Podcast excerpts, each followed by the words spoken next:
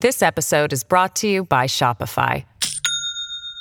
Do you have a point of sale system you can trust, or is it a real POS? You need Shopify for retail. From accepting payments to managing inventory, Shopify POS has everything you need to sell in person. Go to shopify.com/system all lowercase to take your retail business to the next level today. That's shopify.com/system.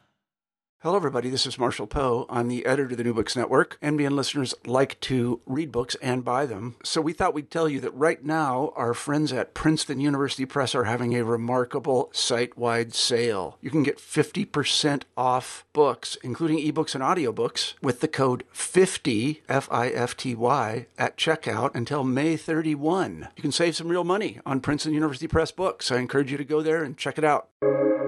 Welcome to the New Books Network. Welcome to New Books in Politics and Polemics, a channel on the New Books Network. I'm your host, Dr. Kirk Meighoo. I also host my own podcasts, Independent Thought and Freedom, and also a story club, Global Politics and Global Cultures. Today, my guest is Spencer Critchley, author of the book Patriots of Two Nations Why Trump Was Inevitable and What Happens Next published by McDavid Media, out now. Welcome, Spencer. Oh, it's good to be with you, Kirk. All right. Yeah, well, congratulations on the book. Thank you. Uh, to start off, what we like to do is have the author, yourself in this case, tell us about yourself and, in particular, in relationship to the subject of this book. So, what, what's your background as it led you here? Sure. Well, um, my background is in all different forms of media and communication. I actually started out as a songwriter and producer in the music business way back. Uh, but over the years, I've worked in journalism, um, interactive media in Silicon Valley, um, basically all forms of communication, and I think all forms of media. And at a certain point, I started doing political communication consulting after getting interested in politics during the 2004 election, actually. And eventually that led me to working on both Obama campaigns. And I helped out a little with the Hillary Clinton campaign as well. And it was actually election mm-hmm. night 2016. Um, and I was as shocked as anybody else when Hillary lost to Donald Trump that got me thinking along the lines that finally led to this book. I, I was trying to make sense of how we could have come to this point. Um, and my research ended up taking me back to the founding of this country, and in my case, the writing of this book. Right, right. It's uh, it's just it's interesting. Um, uh, you uh, uh, you started off as a songwriter and, and, producer. I I'm very fascinated by that by the whole music industry, uh, as I suppose many people are. Uh, how did you get into politics from that? Was it uh, i mean i suppose there are tons of links between um, the music industry and, and politics but um, i'd be interested to hear your story. Sure. Well it, it didn't seem to make much sense at the time. In retrospect it does. I can see my whole life is is uh, based on communication in one form or another where it's through music or journalism or writing uh, or even computer code in some cases. Um, i got into politics uh, really almost by accident, a friend of mine invited me to help out the local D- Democratic Party here in Monterey County, California. And because he knew of my background in communication in all these different forms. And I was kind of holding my nose because, like a lot of people, I kind of assumed it was, you know, politics was a seamy business full of power hungry weasels, basically. Mm-hmm. Uh, and I was doing it really out of a sense of civic obligation. And to my surprise, I discovered some just terrific people who actually were pursuing public service for all the right reasons, including our local member of Congress at the time, Sam Farr, who became quite a mentor for me. And it struck me that here was an opportunity to apply my communication skills and the creativity that I had always been drawn to in connection with that in a way that would actually make a difference for the world. So my volunteer work led to me being hired to work on Sam Farr's campaigns and some local elected officials' campaigns. And and when I the first time I saw one of my candidates get elected and know that a really good person had gotten elected, um, or that a school bond measure had been passed in, in one case that raised ninety million dollars to to uh, repair some terribly uh, rundown schools uh, in a working class neighborhood in Salinas, California. This was really inspiring. And then when I got asked to join the Obama campaign in 2008, uh, that was one of the most inspiring experiences of my life. And mm-hmm. uh, so, actually, for the first time in my life working on the Obama campaign, I found something that I found as deeply satisfying as way back I had always found music. Uh, because in in its own way it was creative and the idea of serving something so big and so important was every bit as inspiring as as music had ever been Wow, yeah, that that's a great story. Now, in no way to undermine it, it reminds of uh, a, a, counterpoint that Pete Townshend made once. I remember uh, he said uh, he he was um, sort of um, dismissing all, all, the kind of political activist activism in the 1980s and saying, uh, "Tell me what's more important. What what's changed the world more than a guitar?" well, uh, yeah, I'm uh, I'm very sympathetic to both sides of that argument. Pete Townshend's one of my uh, heroes. Um, and I actually worked, you know, in my own musical career. Of course, I have a lot of experience with. I was a guitar player; was my first instrument, and one right. of my jobs was working with Thomas Dolby uh, mm. at a mm. company called Beatnik, uh, running the creative department at uh, Beatnik, which and which was a fascinating internet company yeah, um, he was really and, uh, cutting edge in the 1980s, wasn't he? Oh, absolutely. He's he's a brilliant person, and uh, he's also one of my musical heroes. as it happens, I, it was such a thrill to get to work so closely with him. Um, and also just a brilliant thinker. But I'm, you know, I grew up with that feeling, that belief that a guitar could change the world, that music could change the world, which really dates to the 60s. And mm-hmm. in many ways, unfortunately, it proved really not to be true. Um, you know, George Harrison, to cite another great 60s musical figure, uh, once said, I think, that the summer of love lasted for about five minutes. And it very quickly got uh, absorbed into the giant marketing machinery of the entertainment industry. And if, if you look at the difference between 60s idealism in the music business versus where we are now with things like Super Bowl halftime shows and American Idol, I actually mentioned this in my book. Uh, it's a very different situation. And I often feel actually that rock music and other forms of popular music have really just become vehicles of consumer culture. I have very mixed feelings about the music industry on that score. Yeah, that that would be a fascinating discussion in and of itself. But but let's but let's get to your book uh, because those issues are are really uh, interesting and, and in fact, as you say, you do touch on them in your book. So so let's start off with the basic fundamentals. What do you mean by two nations and why is it important? Right. Well, as I researched the history uh, in connection with, to me, this incredible development of Donald Trump becoming elected president, I realized that the division that we're seeing now does go back to the beginning of the country. And I concluded that really the United States has never been united. And it's always actually been two nations occupying one territory. And the ultimate source of that division, I believe, dates to the Enlightenment uh, of the 18th century. And the Enlightenment, of course, was the triumph of reason, uh, as exemplified by Enlightenment thinkers like Voltaire and Montesquieu and John Locke. And the founders of the country, of the United States, explicitly based the design for the United States on Enlightenment principles of reason, including John Locke's social contract, which heavily influenced Jefferson uh, in the writing of the Declaration of Independence and, and heavily influenced the Constitution. Um, they assumed, you know, it feels presumptuous to criticize the thinking of towering figures like the founders of the United States, but I think they made a fundamental mm-hmm. mistake.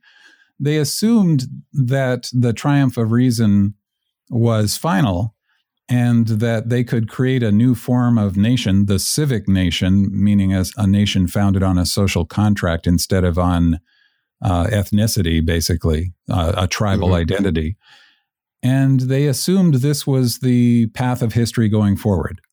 what they did not appreciate, I believe, was the strength of the counter enlightenment. And, and the counter enlightenment was the resistance movement to the enlightenment. And it's almost been lost to history, at least as far as the average person is concerned. Scholars are certainly aware of it.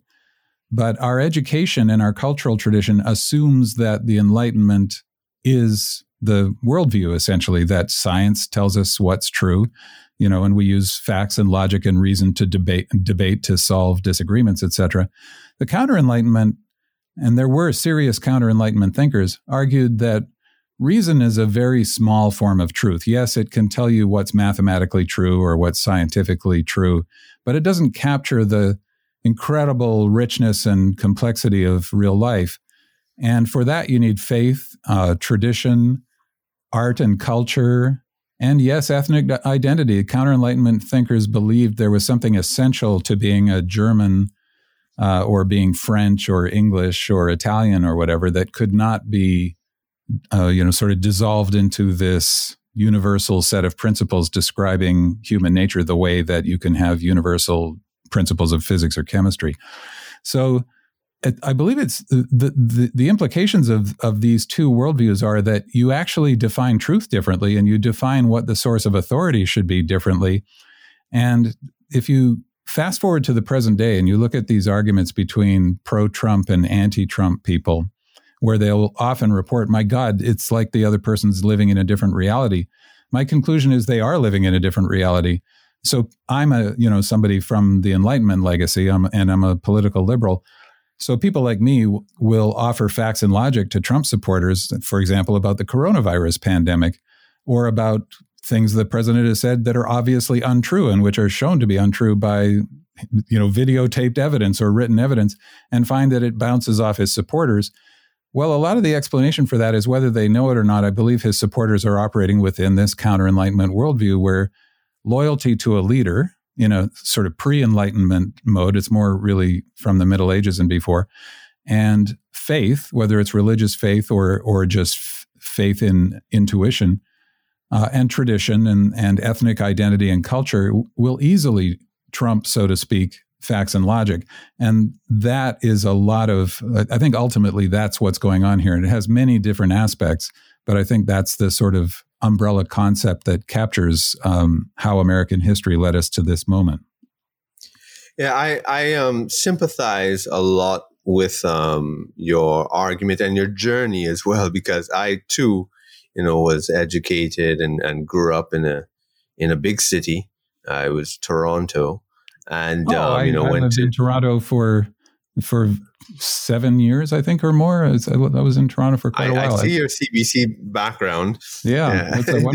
yeah. yeah. I, I, was there in the seventies and eighties, and uh, and and you know I mentioned Pete Townshend. I remember when they did their final farewell concert at Maple Leaf Gardens. but uh, I mean, I, am a musician. I might have been at the same concert. Yeah, exactly. I'm, I'm, I'm sure we, we must have crossed crossed paths at uh, several points. Um, and yeah, I, I, I grew up so much in a, a, a liberal consciousness, uh, you know, and, and the whole idea growing up was that conservatives are stupid, right. and that if yeah, and, and if you um, you know, if you were at all concerned about humanity or you know books or um, anything um, you know, cultural or artistic or of, of the higher faculties, then obviously you were a liberal because uh, conservatives, they liked sports and, uh, you know, um, you know, read the, the stupid newspapers, the tabloids, and, um, and, and, and there was this, you know, real entrenched prejudice and, mm-hmm. and this, you know, looking down. And, and I, I was totally I- into that. And, and, um, and then, and one of the things that got, I mean, postmodernism was interesting for me because it, it actually draws a lot on the counter enlightenment which a lot of people yes. don't understand and and that's kind of, it's kind of been swept under the, the carpet but definitely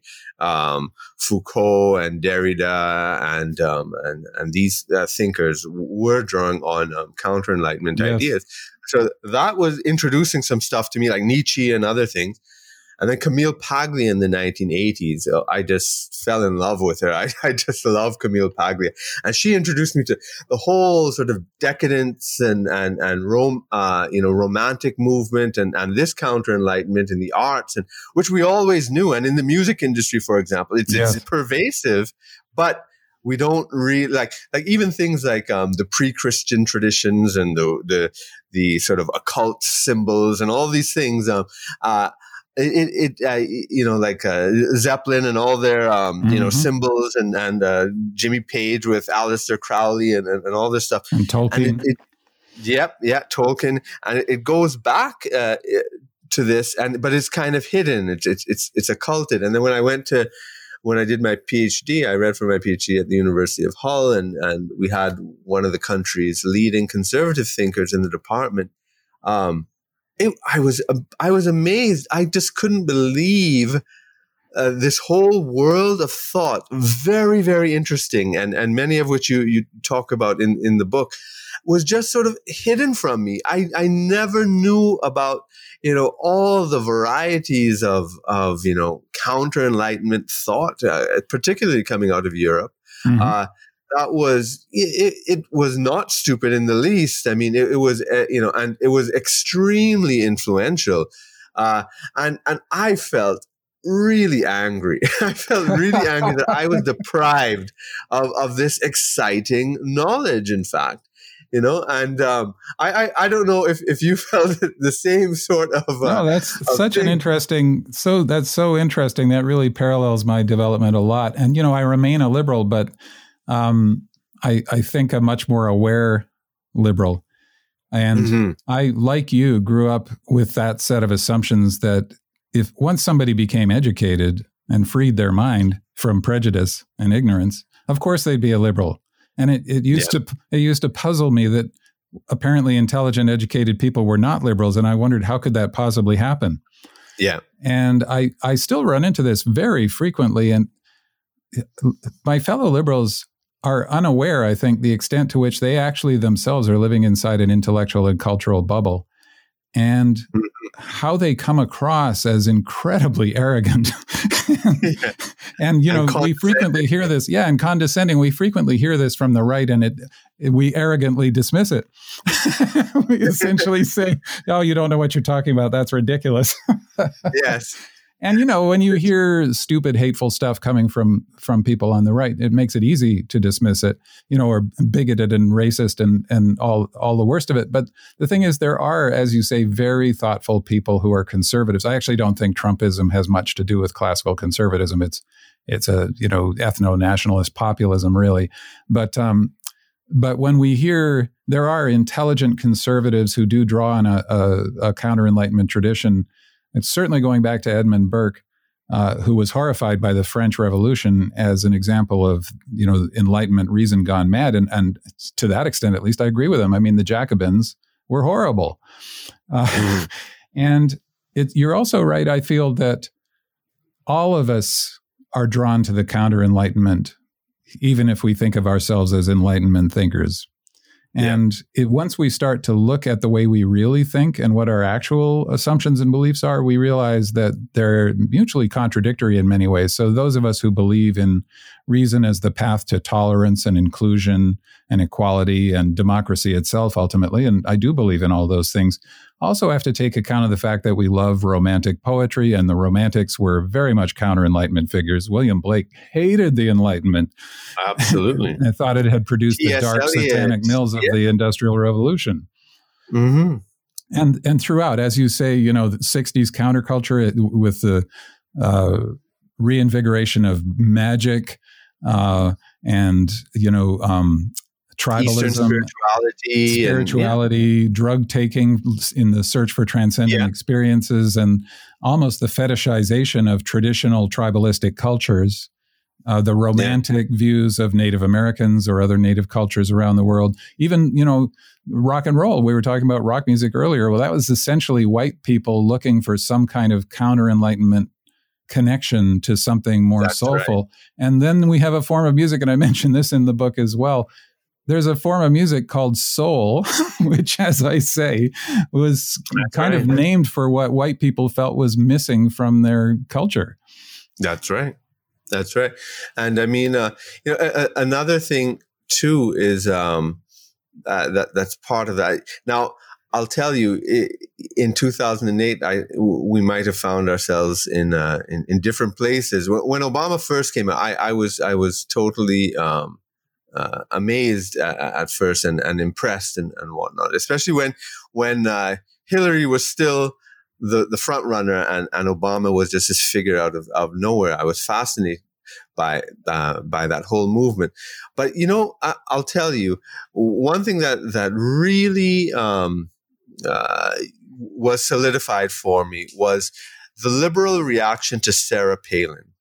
Um, the, it was such a visceral um, hatred for her, and uh, and and I was amazed. Here was a woman who was the um, most popular governor in the country who fought corruption on her, you know, in her own party, and um, and, and you know was a young um, woman, uh, you know, in a position of power, and the feminists hated her. They couldn't stand her, um, and and and it wasn't rational. It was not right, and the reaction was not rational. Um, it was it, it was visceral and it was tribal, mm-hmm. and and and then I, you know, I it, it really emphasized to me the tribal markers of liberalism.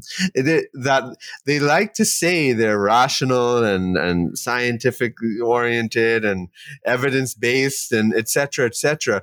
But if you don't have the right accent, if you didn't go mm-hmm. to the right schools, and you know, she had five children. Oh my oh god! My god. you know, and um, the, these sort, you know, and she believed in God. She didn't read the right newspapers. She didn't read it all. You know, all these things. It, it, these are actually tribal markers that that the liberal tribe, if you want to put it that way, are totally oblivious about, and, no, and so true. they lack that self awareness. Um, you know, which which I think you are, you know, you you are really kind of uh, pointing to in some ways. Although you're count, you're, you're concentrating on the counter enlightenment here, but but you're bringing it within a, at least that uh, frame. I, would like to hear your comment on that. No, absolutely, um, and a lot of the. Uh, goal uh, I, th- I would say the goal i have for the book primarily is to help enlightenment thinkers expand their minds to mm-hmm. picture what it's like to think completely differently and and be led to greater compassion for people who think so differently from them and who live so differently. Um, and I, a lot of it is that we are we are raised in this enlightenment framework, and it's as if we're asking fish to imagine what it's like to walk on land. Uh, yeah, yeah. And it, it, it's so far outside your experience. Or as I say in the book, I quote Wittgenstein saying, "If a lion could talk, we would not be able to understand him," meaning that the lion might be able to learn to speak our language, but his experience of life would be so different, it would make no sense to us. Mm-hmm. And in many ways, what I'm trying to tell Enlightenment liberals, as well as moderate conservatives, we might call all of these people sort of small L classical liberals, um, that in many ways we created the conditions for Trump, or we helped to create them. There are many, many uh, factors, and we can't take responsibility for all of it, but we certainly contributed and a lot of it was through this inability to see how people could think so differently and and our our really elitist dismissal of people who thought so differently. Mm-hmm. And some of that and and and what that does is first of all it makes the average person who's you know the average Trump supporter is just an average American really they're a lot of them are really very nice people I think they're very seriously mistaken um, but it it leaves them open, since we're not addressing their concerns, to a bunch of con artists uh, to come in and seize that space and talk to them in a language that they respond to, which is what people yeah. like Trump and Sarah Palin uh, do. I think ultimately Sarah Palin is a con artist as well. Uh, but but I think you're also right that liberals' um, dislike of somebody like Sarah Palin is a form of class based contempt that they're not even aware of. Yeah. And I think one of the things that happened in recent history in the United States is thanks to the incredible boom in prosperity following World War II, which is really, I mean, I have a graph in my book which shows that suddenly um, prosperity went vertical after being almost flat for most of human history. Prosperity growth in the Western world, especially in the United States. So this enabled, along with various government programs, a whole generation of Americans to go to college. And I think one of the uh, uh, results of that was that Democrats, traditionally the party of working Americans, kind of lunch bucket Americans, lost connection with their working class roots double quick Yeah, and became embarrassed by them.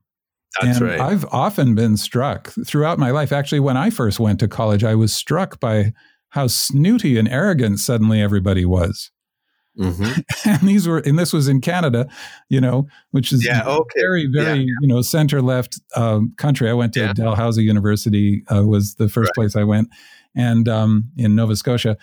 And I, I was struck by suddenly how all these, you know, it's not like Nova Scotia is a hotbed of, you know, the upper Exactly. of elitist, you know, upper class lifestyle. if you saw Yeah. a fancy car when I was growing up, you'd talk about it for a week.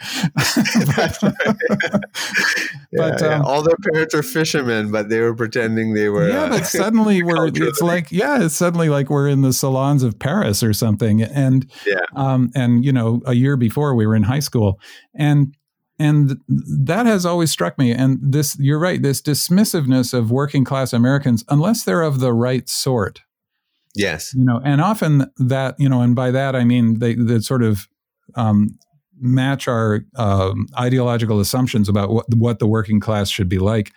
Um, that's right. many years ago, Tom Wolfe, um, you know, wrote the. Um, I always have to struggle to remember the exact title, but it's the Electric Kool Aid Tangerine Dream Flake Baby. That's right. Uh, about the uh, custom car culture in the United States. I think he wrote this in the early '60s, maybe. Yeah. And he he mentions in that book, you know, the the idea of customizing cars, you know, and painting them these amazing colors and adding all this chrome and spending all this money doing it, which is a working class, you know, hobby, um, s- looks to a kind of typical liberal, you know, enlightenment viewpoint like Yeah. a terrible waste of money by working people who can't afford it, and also just in very bad taste. Yes, And Wolfe Yeah, yeah. saw it empathetically as an art form and as something that these folks really got a lot of satisfaction from doing. And he he talks about how, you know, to liberals, the assumption is once you, you know, free people from the shackles of capitalism and consumerism and all of this, they will, of course, you know, enroll in the new school for social research and start wearing tweed jackets with leather elbow patches and smoking a pipe and reading poetry. but he says, no, they're probably going to want to buy a big motorboat or something. And, that's right. and we should not just dismiss people for doing what they actually spontaneously want to do. Yeah, and th- th- this is kind of like um, uh, the the dilemma I think many uh, liberals faced with rap music. That you know, the poor, oppressed African American ghetto people um, now, you know, uh, um, well, there's when they become famous and rich or whatever, they're not becoming public enemy and fighting the system, but they're boasting about their yachts and mansions and right. Women and it's like oh wait um, what are we supposed to aren't we supposed to be uh, you know uh, isn't this supposed to be a progressive battle and i, I don't think they've they've wrapped their heads around it that No, exactly. know the working class is not going to you know have a marxist proletarian revolution Exactly. and, and Yeah, so I talk so about this in the, Oh, I Yeah. talk about this in the book as well. This drives me crazy because to me it recapitulates colonialism uh, Mhm. culturally, um, where you know educated, privileged white people look at hip hop culture.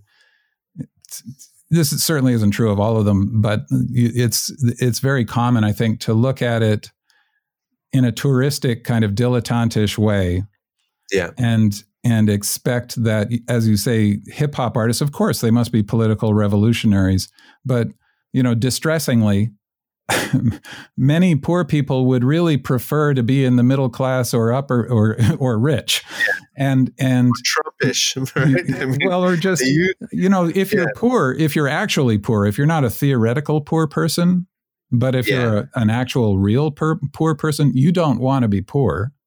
That's and right. you probably don't have time to be thinking about you know marxist leninist theory or you know absolutely. uh, post structuralist critiques of culture and all of this sort of stuff, right? You would really prefer to have a good job and make a decent living and get somewhere in life. And, you know, this is also reflected in the privileged liberals' use of the term bourgeois or bougie. And if you're mm-hmm. actually mm-hmm. poor, being bourgeois is a dream come true.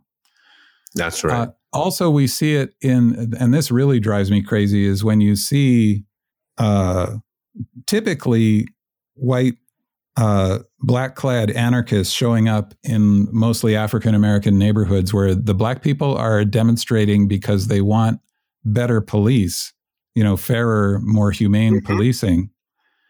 And these outside anarchists come in. I think that the you know the right is exaggerating the threat from them, but they do exist. They come in and they want to overturn the capitalist system and they want to recruit these black people in you know their cause of of world revolution. And to me That's that right. is just they are they don't have to live in this neighborhood. They get to go home. Exactly. And, and they are co-opting and appropriating and i would say colonizing the culture or sorry the cause of these black people who who have far more serious and pressing issues to deal with. And in some cases these are matters of life and death this episode is brought to you by Shopify. Do you have a point of sale system you can trust, or is it a real POS? You need Shopify for retail. From accepting payments to managing inventory, Shopify POS has everything you need to sell in person. Go to shopify.com/system all lowercase to take your retail business to the next level today. That's shopify.com/system. Absolutely. And I, I want to just get into, you know, um, uh, one more little aspect about the um, noting that, that the the liberals uh, tribe, if you want to put it that way, are are tribal as well, and and they haven't escaped it as, as they think.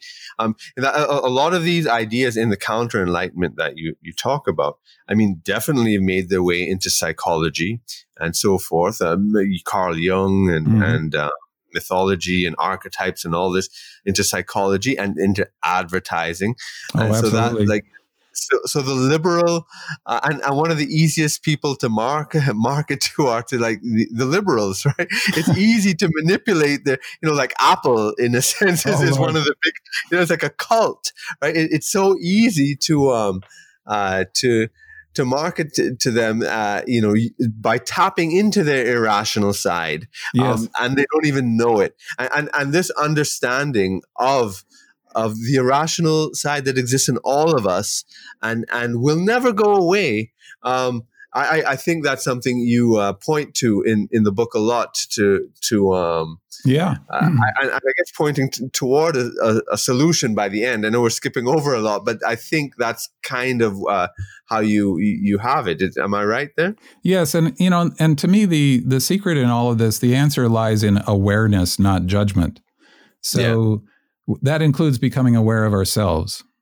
Right. And once, and this is tremendously liberating, I found in my own life. You know, we are just, I think, wired to pass judgment on everything, to, de- to mm-hmm. decide, certainly culturally wired. I'm not sure if it's biological, but certainly in the Western tradition, uh, certainly going back to the Judeo Christian tradition, if not before. Um, mm This is another sort of bubble that we live in. We assume that it's as natural as breathing, that we need to decide whether things are good or bad and whether people are good or bad. Yeah. And so on excuse me, on the left, you know, we decide that the people on the right are are bad or stupid, basically. And in the extreme version, like Jacobinism or the Soviet Union, they have to be either re-educated or ultimately killed because they're getting in the way of the progress of history. Um, but if you stop doing that, if you can just break that habit uh, and become aware then you become much more compassionate towards other people. You don't have to agree with them. Yeah. But you become much more compassionate and your own life becomes better. And then turn the same awareness on yourself and become aware and compassionate about yourself, but in a very clear eyed way, discover your own prejudices, which frees yeah. you from them. and I agree. You know, we, we on the left like to think, especially, you know, educated liberals, we assume we're above all of this. We're, you know, we're way too sophisticated to be fooled by marketing, for example. But I discovered yeah. early on this is no, this is, it's almost scary. In the book, I talk about it's like magic, and in, in many ways, it has a lot in yeah. common with ancient, the casting of magical spells. If you show somebody an Apple product or Apple mm-hmm. advertising, it's as if you're casting a magical spell. And, yeah. and this works yeah. with all kinds of signifiers in our culture. And the ease with which you can get very highly educated critical thinkers to fall into line and do what you want them to do simply by dangling the right symbols in front of them is is every bit as powerful as you know showing somebody on the right in your stereotypical view if you show them a you know a fancy new gun and in your yeah. sort of cliched view of these right wing fools you know they instantly need to have this gun because it'll make them feel powerful or whatever you think you know your your cliche is and but on our side i mean just follow just spend some time on twitter and and my god the the conformity the moment some yes. influential person on Twitter, you know, somebody who writes for the New Yorker or the Atlantic or the New York Times or something, all of which I read and admire. Uh, mm-hmm. But the moment that somebody influential expresses, oh, this, you know, this is not cool. And this, on the other hand, is cool. Oh my God, everybody lines up in lockstep yeah. almost, it seems. And to find people who are actually willing to risk an original thought remains, as it has throughout much of human history, a special experience when you come across a, a, thinker who's willing no to step up. Side you're on. Yeah. Yeah. Yeah. Yeah. Because, you know, I, and I'll just share a little story again, like from the Bush era. Right. I mean, I, I thought Bush was, you know, just incredibly, you know, stupid and, um, and, I was you know, totally against the Iraq War, still am, and and whatnot, and um, and and then you know, but I discovered the whole Straussian um, uh, undercurrent, and uh, and I I couldn't believe that there were these really incredible, thoughtful people. I, I may not agree with them, but they really had an intriguing argument and look at and and and a look at history and that whole sort of Straussian neocon, mm-hmm. um, Allan Bloom uh, kind of thing. It was it was very very very fascinating and and I started to to respect uh, you know a, a, lot of these conservative people wondering you know they're they're putting on a stupid front but you know really yes. um, you know, the, there there's this whole you know uh, network uh, going on at Harvard and Yale and and you know and, and, and these people there. And I just found it wow, you know, this this kind of a, a hidden thing. And even with Trump, like uh, a lot of the alt right and the dissident right, there are some interesting thinkers there as well yes. that that you can that you can see um now you know you you may not agree with it you know, or whatever but but there but once you can concede and admit the humanity, intelligence of, of the other side, that the, the you know both of you uh, you know, may want similar things, maybe not exactly the same thing, and uh, you know, but but you have an assumption of good faith that not the other side is evil and they want to kill. Um, so they're against healthcare because they want to kill old people. Right. Really, does anybody really want to kill old people? I mean, uh, it, it, it's there's a lack of empathy there, trying to understand why exactly. would why would they have such a polar opposite policy opinion to mine? Let's take out the possibility that they're evil and the devil incarnate. You know, so so that means we have to now put ourselves in their shoes, and I think that's what you're really doing in the book, aren't you? Yes, exactly, and and through uh, not engaging seriously with conservative thinking we leave a void to be filled by the people who actually are operating in bad faith. Yeah. You know, I mean, Trump has, I don't believe, any political philosophy or even moral philosophy. He's just out for himself. He's a lifelong con man. However, that void was left there for him to step into because we abandoned the field essentially. And yeah. and there are so many liberals who actually don't really understand what they're arguing against. And yes. I ended up having to learn uh, about this through my work in politics and ironically through advising clients on how to defeat arguments from the other side. And right. in, in, order to do that, you have to understand the other side's argument. Mm-hmm. And this led to a, a, principle for me that I recommend to everybody uh, who's interested, which is become familiar enough with your opponent's thinking so that you could argue persuasively for it. Yeah. Because if you can't do that, you don't fully understand it. I mean, these people who have been conservatives all these centuries, they're not just all insane and stupid. That's you know, right. some of them have been many of them have been very very intelligent people. So for example, you know, read the read the work of Hayek on economics. Don't just dismiss it. You know, uh, and you'll Yeah. find that he's a he's a, a beautiful writer and writes very clearly.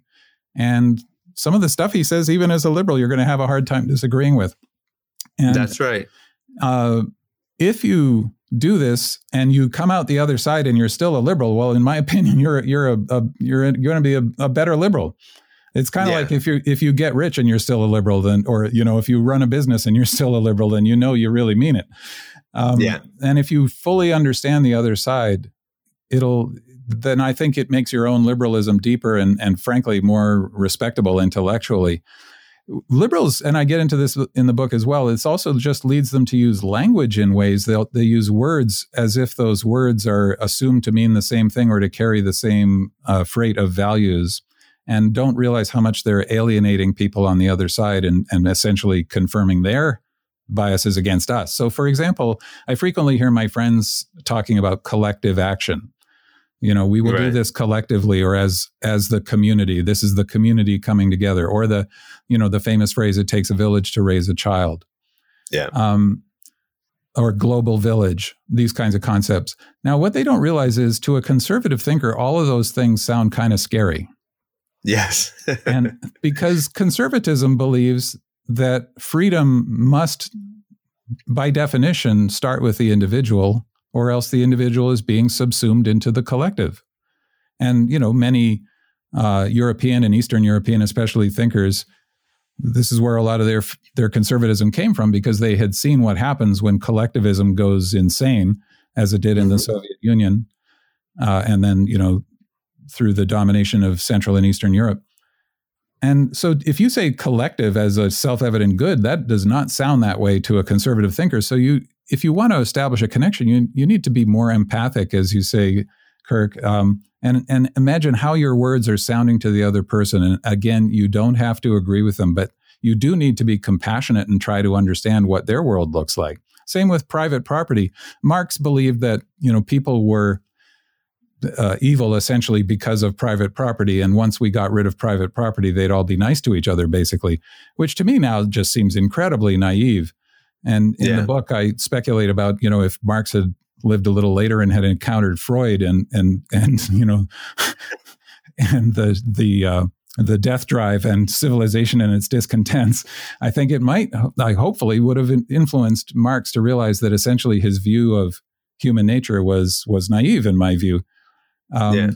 And to a conservative thinker, private property is not, as liberals often see it, a tool for capitalists to oppress working people. It's a defense of freedom if an individual has a right to own their own property, because throughout history, that was not true for most people.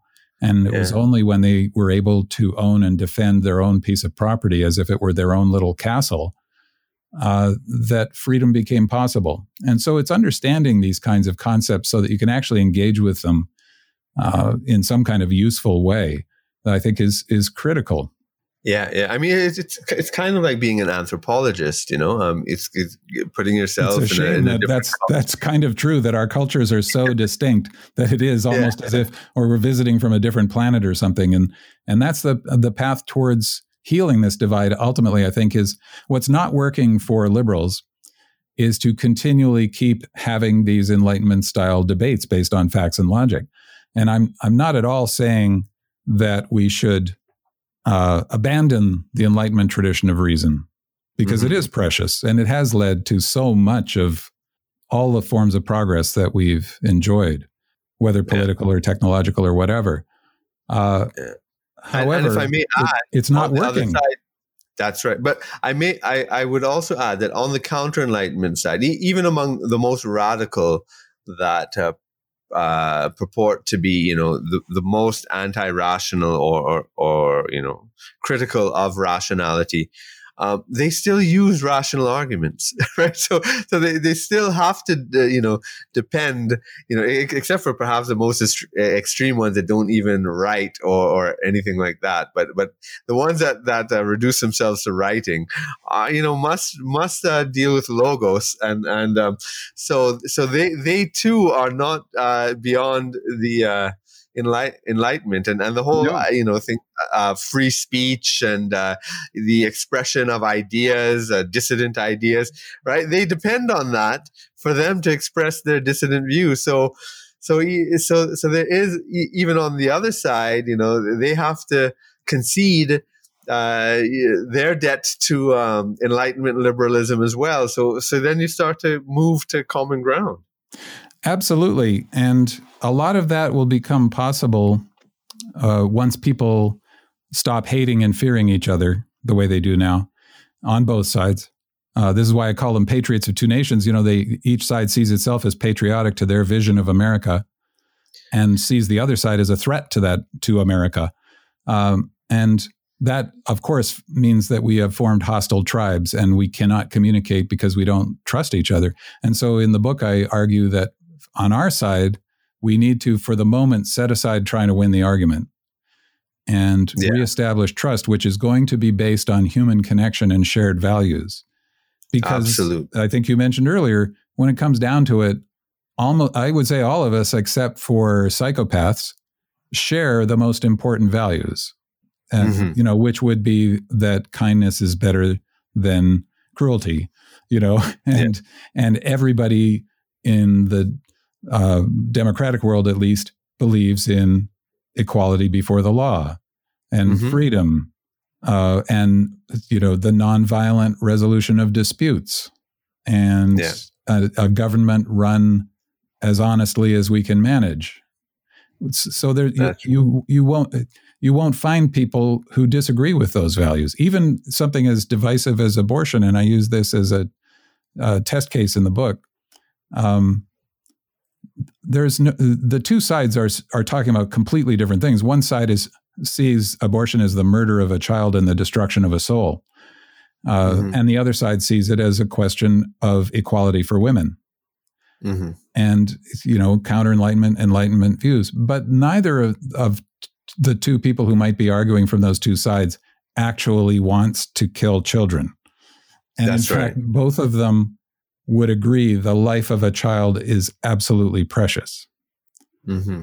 And, and so if you can start there and build the trust first, it turns out once people trust each other, they're much more likely to be influenced by each other. Even, you know, even people they they might disagree with very strongly, they'll attach much more weight to their words uh, just because they know them and trust them. And that's essentially we're we're like strangers to each other. It's almost as if we're from different planets, and we have to establish that sense of trust where we can lay down the weapons, see each other as human beings who care about the same things, essentially.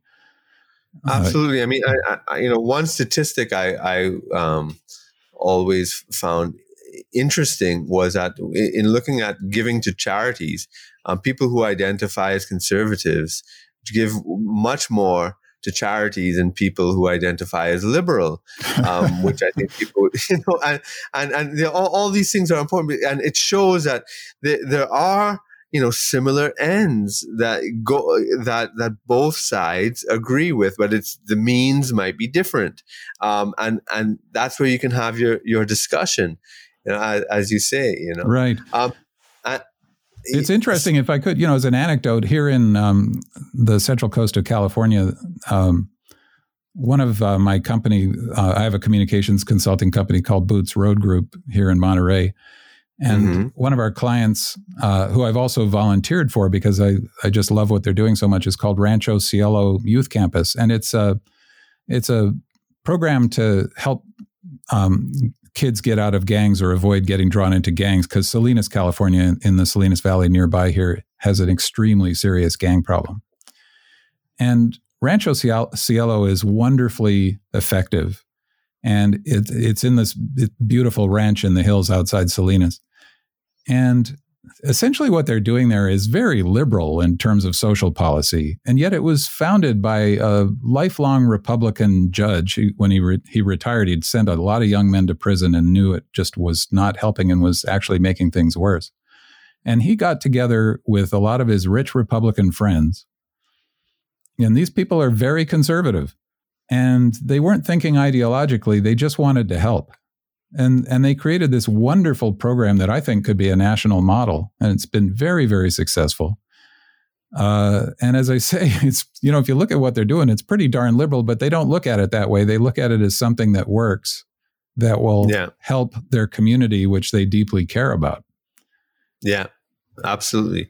So it's it's both the um, you know the the counter enlightenment and and the enlightenment. You know, um, mm-hmm. uh, and and and it's this it's two ways of i guess showing a care for humanity right? because the, the counter enlightenment see you know see see the um the non-rational sides of humanity you know the um, community and faith and tradition and beauty as, as being essential to realizing our humanity while the enlightenment side seeing reason and um, you know freedom and rationality and debate and as as being essential as well and but they're not mutually exclusive you know no. Um, no, as and, the and I don't, advertising shows.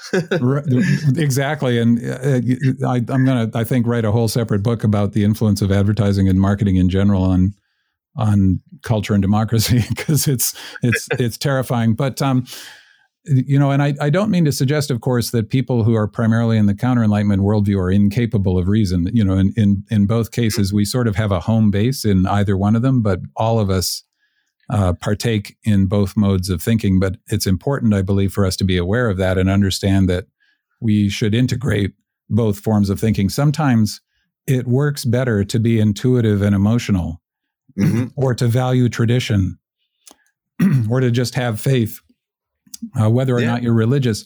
And other times it's better to just be driven by the data. Um, That's right. And and you know another area where I think we liberals uh, tend to be blind is that this over reliance on rationality can take the soul out of things in a very mm-hmm. destructive way. And I address this in the book as well. And I mentioned earlier in our conversation that the worst examples of this are things like Jacobinism or um, the Soviet Union. Uh, I, I, did, I refer to that as the Enlightenment gone mad, and Nazism is the counter Enlightenment gone mad. Um, mm-hmm. But it also happens in less obviously destructive ways, but they are still destructive. For example, the rise of bureaucracy is a very Enlightenment phenomenon where you rationalize government processes, which in many ways is a good idea because it reduces corruption and makes things generally more effective. Um, however, you can get these soulless bureaucracies that are self-preserving, and you know, in Kafka writes about this very effectively. And it turns out yeah. he was he was quite prophetic. And in my work, for example, I've done a lot of work in in gang violence, which is one of the things that led me to Rancho Cielo. Um, it, I've I've been deeply disturbed by the role of bureaucracy in perpetuating the gang violence problem, right, and many other social problems because mm-hmm. of the extreme difficulty of breaking down bureaucratic silos. Right. And and nobody wants to not be effective, but on the other hand, all the incentives militate against cooperation and collaboration and, and data sharing. And you know what if it involves the elimination of departments or the merger of departments, um, it's almost impossible to make progress. Now, again, nobody is consciously, I hope, choosing their own job or you know their own bureaucratic power structure and budget over actually solving a problem as serious as gang violence. But the fact remains it's one of the top obstacles to making progress on a problem by the way that we actually know how to address very very effectively. It's not mysterious what to do. It's been done successfully multiple times. And and one of the most serious obstacles is bureaucracy which ultimately is a product of enlightenment rationalism yeah, and, and it, shows the embeddedness of irrationality even within rational structures. Yes. It? Yeah, yeah. Uh, you know, we're we're approaching the end, and I know you have to go. Uh, it's been a fascinating discussion, and we went off in uh, uh all little nooks and crannies. Um, but there, there's another uh, uh, important concept in your book, which we didn't talk about, and I'd like you to elaborate on it, is why do you say that Trump was inevitable? What do you mean by that? What was your what's your argument about that? Oh yes, so yes, the book is called "Patriots of Two Nations: Why Trump Was Inevitable and and What Happens Next." And I realized he was inevitable. A lot of people think, well, maybe this division started relatively recently, like with Newt Gingrich in the '90s, or you know, the turmoil of the '60s. But given this split between the Enlightenment and counter Enlightenment worldviews, uh, somebody like Trump, I think, was going to come along, and he would come along in this form at this particular time because of uh, the role of media and entertainment and consumerism and distraction um, in our lives would enable a television star uh, to who uh, specifically a reality show star who's in my view a, a con man uh, to become president because he's almost a perfect expression of where we are historically and culturally there have been many other uh, resurgences of the counter enlightenment in American history, and the most violent one was the Civil War, which was fought mm-hmm. primarily over slavery, of course, but it was also a revolt of the counter enlightenment South against the enlightenment North. And yeah. uh, you know the history of evangelism, all sorts of things. Some of other th- other things we've touched on are examples of this conflict between the counter enlightenment and the enlightenment. But somebody like Trump was going to come along, and he's almost the perfect expression, as I say, of, of this particular moment. And oddly enough, perhaps unsurprisingly, Hillary Clinton was enlightenment to a fault. You know, she's very, mm. very qualified, very smart, but it was as if she was campaigning on bullet points. And yeah. and was essentially what, what I mean, that was a, a criticism. She yeah, and she acknowledges it herself. Um, and so the shock, the, you know, the shock that I felt and many people felt, how could such a qualified person lose to such an obviously unqualified one? Well, there you go. The Enlightenment lost to the counter Enlightenment this time. And, you know, Max Weber, uh, the great German sociologist, described mm-hmm. different forms of political authority. And one of them was legalistic, which is sort of the classic civil servant. And I would say that's Hillary Clinton, symbolically yeah. at least. And whereas another one is charismatic, and that's Trump. Whether you yeah. like him or not, he's almost all charisma and you know essentially no substance. Uh, so I, that, it, for all those reasons, I think somebody like him was inevitable. And you, you know, I, as you explained that, you, what came to my mind from the pop culture is uh, the movie Idiocracy. Oh yes. Um, right where the the uh, President Camacho, the, uh, yes. the, the former porn star reality show, whatever, we became president. We're not that far from no, it's that reality. It's terrifyingly, terrifyingly accurate. Uh, if yeah, anybody I mean, has not I, seen Idiocracy, they need to see it. it. Yeah, he predicted it because uh, because he read the history. You, yes. you know, he, he, and which is kind of what you're saying, and, and and it's like you guys saw, you know, we're seeing the same thing in in, in different ways. You know, um, uh, so in, in, a sense, he, he, predicted, you know, a Trump-like figure because uh, because he probably thought it was inevitable as well, just yes. like just like what you're saying. Yeah. Yeah. Yeah. So, um, as we uh, close off the interview, uh, I'd just like to ask you what would you like to leave your readers with after going through your book?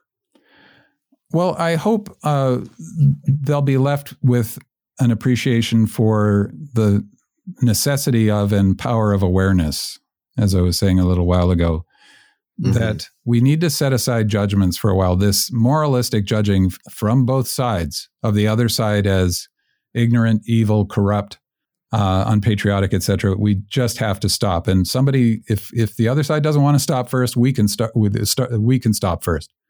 But we need to pursue awareness. Start from awareness and compassion. It doesn't mean forgiving bad behavior, but you can find people of good faith on the other side and stop judging them and try harder to just imagine the world from their point of view and reestablish human connection based on shared values. Excellent. Well, I want to thank you so much for this interview. It's been really informative and enjoyable. Oh, I loved it, Kirk. I, it was just been a sheer pleasure talking to somebody who's obviously so smart and well educated and to be able to explore all of these different aspects of it. And you've said things that have sparked new ideas for me. So I really appreciate it. Uh, I'm glad to hear that. Once again, the book is Patriots of Two Nations Why Trump Was Inevitable and What Happens Next. And we've been speaking to the author, Spencer Critchley. It's been a, a really uh, insightful uh, conversation and journey, and I recommend that you pick up the book. I, I, I think it's a it's very important uh, um, for people to understand what he's arguing here and uh, and prescribing. So th- uh, I want to thank you, our listeners, as well, um, and I look forward to seeing you on the next episode.